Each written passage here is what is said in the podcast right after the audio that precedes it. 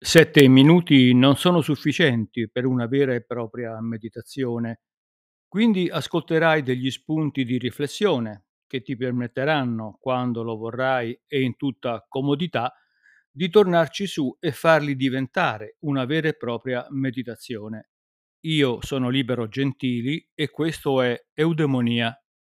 Buon ascolto.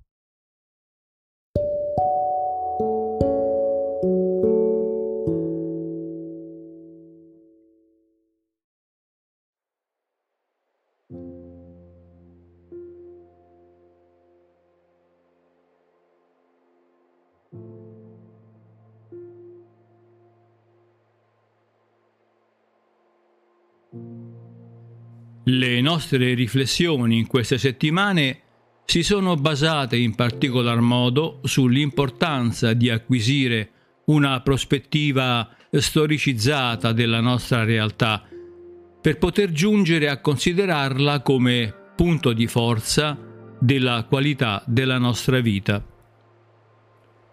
Questo dal punto di vista della consapevolezza ha modellato il nostro mondo facendolo coincidere, anzi identificandolo alla stessa vita della cultura, non questa come concetto astratto e generale, ma alla cultura che si sviluppa giorno dopo giorno, partecipando alla comunicazione, alla condivisione dei nostri valori e delle nostre certezze.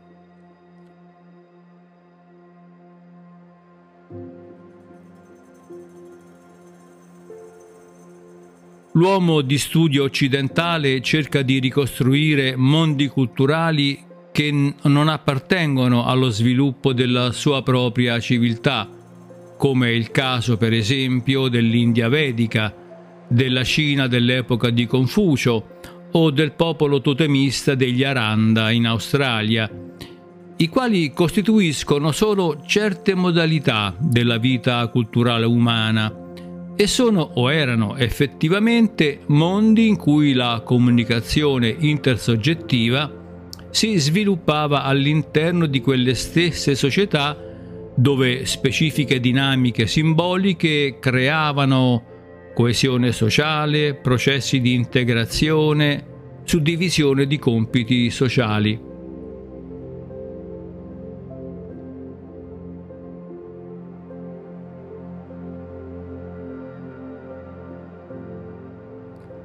E ciò vale per qualsiasi società e per qualsiasi epoca.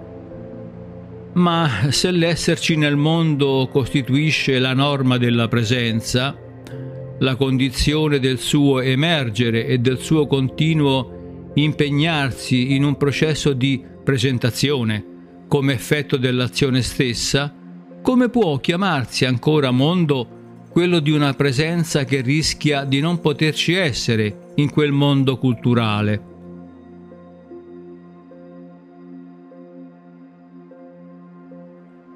E come possiamo valutare come mondo un comportamento che nasce dalla perdita del proprio mondo storico, un comportamento che nasce dalla perdita del nesso con la propria cultura, dalla perdita della relazione con gli altri, col cosmo e con se stessi, considerando anche la disarticolazione della dialettica del tempo.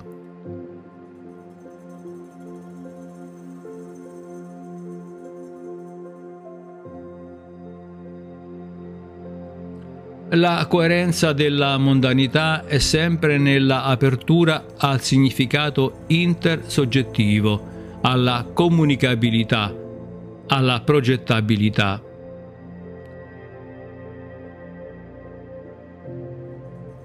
Smettiamola quindi di vestirci con abiti mentali appartenenti a mondi che non ci appartengono più culturalmente e che tentiamo in tutti i modi di ripristinare, giustificandoli con comparazioni astratte di natura storico-religiosa, ad esempio un simbolo mitico rituale, una cerimonia, un comportamento magico aprendoci però così ad una vera e propria crisi della presenza.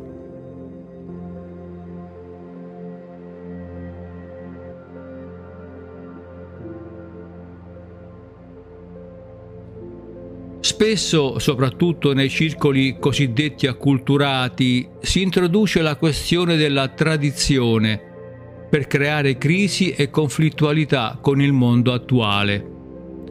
La tradizione, come tutta la vita dell'uomo, ha luogo nella comunità. Il singolo trova la sua realizzazione, il suo appoggio, il suo senso e il suo compito attraverso la comunità in cui vive. Le sue possibili tensioni quindi con la comunità sono una delle cause comprensibili delle sue alterazioni psichiche. In ogni momento la comunità è per l'uomo efficacemente presente. E se la comunità si fa cosciente, razionalizzata e plasmata, solo allora si parla di società